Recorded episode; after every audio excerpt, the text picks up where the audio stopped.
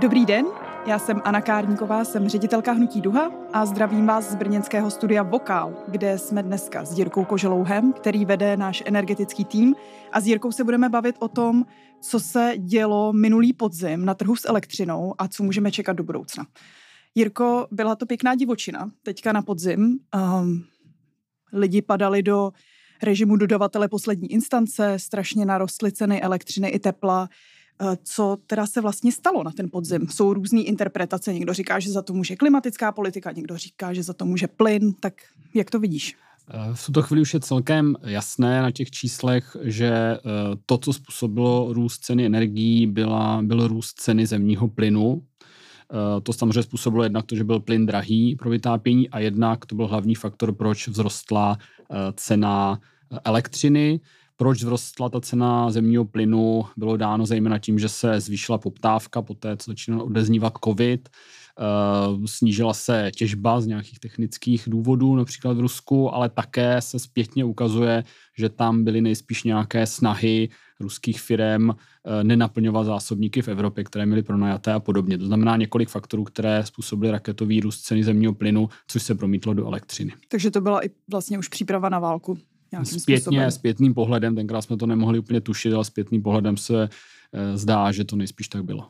A co ta klimatická politika a emisní povolenky, ty za to teda vůbec nemohly? Emisní povolenky samozřejmě promítají do ceny e, elektřiny, protože stále v Evropě podstatná část elektřiny vyráběna z fosilních paliv, které musí platit emisní povolenky. Nicméně na tom růstu e, ceny elektřiny v tom minulém roce eh, měli velmi minimální podíl. Ten růst ceny emisní povolenky vzrostla jenom trošku, a když to cena eh, elektřiny vzrostla několikanásobně. Uh-huh.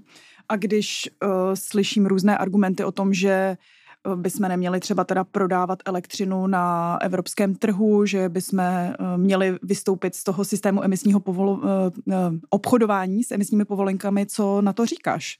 Tady ty radikální nápady? Myslím si, že vystoupit z toho uh, trhu s emisními povolenkami by jednak by to rovnalo vystoupení z Evropské unie, protože uh, myslím, že na tom bychom rozhodně nenašli zhodu s dalšími státy, to znamená, uh, ta cesta to asi není. Zároveň, jak jsem říkal, vliv ceny emisní povolenky byl tak malý, že by nám to s růstem cen energií nepomohlo to samotné, že, bychom, že by nebyly emisní povolenky.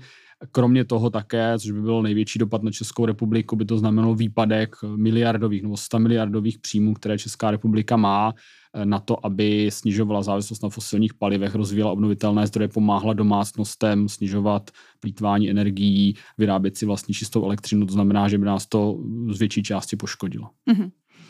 A Teďka já jsem se dívala na podzim na svoje účty a snažila jsem se v tom trochu vyznat, protože jsem hledala nového dodavatele, jak ty účty teda můžeme číst, co, co, co na nich přesně je a kde se ta cena tvoří.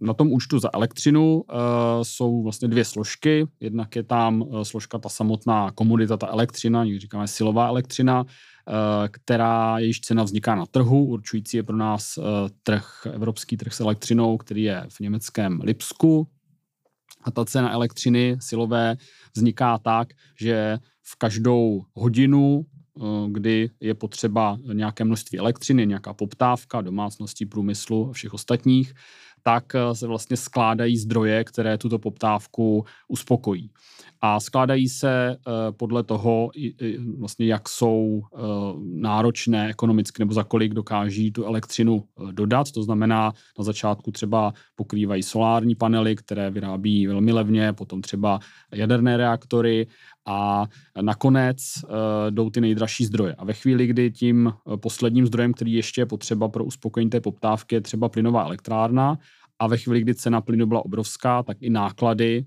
Eh, na výrobu té elektřiny mm-hmm. z plynu byly obrovské. To znamená, i kdyby na konci byla už jenom potřeba jedna jediná uh, plynová elektrárna, tak ta, tomu říkáme závěrná elektrárna, tak ta určuje cenu elektřiny na trhu. I když naprostá většina elektřiny je vyrobena za nižší cenu, mm-hmm. tak tu cenu určí ta závěrná elektrárna. To znamená, ve chvíli, kdy jela na plyn, tak to znamenalo, že tu cenu najednou uh, vyhodila mm-hmm. daleko výš. Mm-hmm.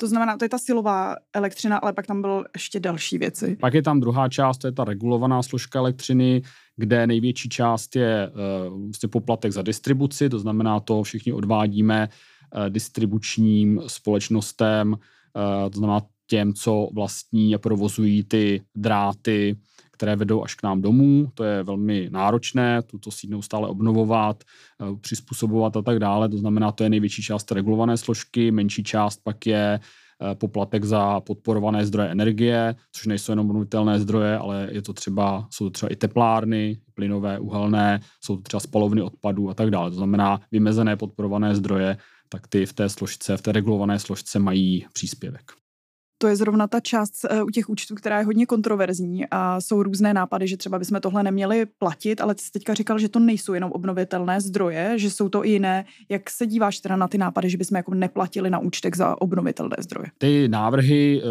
jsou uh, takové, že by to neznamenalo, že tyto zdroje nebudeme podporovat, protože to je dáno prostě zákonem a tak dále. Znamenalo by to, že vlastně ty náklady na ně by převzal stát. To znamená, neplatili bychom v účtech za elektřinu, platili bychom je z daní. Už teď je to tak, že část těch nákladů, mm-hmm. protože ta uh, složka vlastně podporovaných zdrojů energie v, v, té, v té regulované složce elektřiny byla zastropována v minulosti, to znamená, už část teď platí přímo stát, ale opět samozřejmě z daní.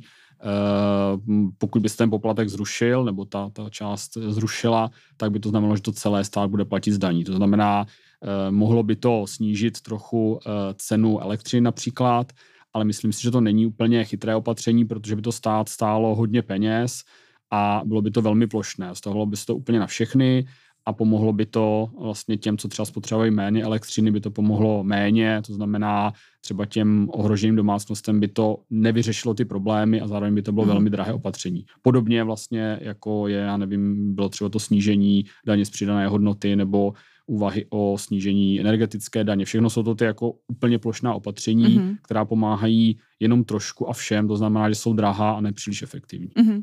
Na ta opatření se pak ještě spolu podíváme eh, v dalším díle, víc do detailu. Chtěla jsem se ještě jenom vrátit eh, k tomu, jak se diskutuje o cenách eh, na trhu s elektřinou nebo s eh, energiemi obecně. Mluvilo se tam tak eh, často o spotové ceně. Mohl bys říct, co to je, protože spousta lidí se rozhodovalo, jestli jít do nějaké dlouholeté fixace, anebo jestli jít po spotové ceně, což je takové, zní trošku adrenalinově. Je to, je to právě to, co jsem popisoval před chvílí, to znamená, ta spotová cena se tvoří tím způsobem, že vlastně vždycky je tu hodinu ta poptávka a ta je uspokojována nějakými zdroji a eh, ta spotová cena je pak výsledkem eh, ceny toho závěrného zdroje, toho nejdražšího, který je ještě potřeba, tak vzniká ta aktuální cena. Tam samozřejmě je u ní určitá jakoby výhoda zase na druhou stranu to, že ve chvíli, kdy třeba přes léto hodně svítí slunce v Evropě, jako je slunný den, vyrábí hodně fotovoltaické elektrárny, tak se už eh,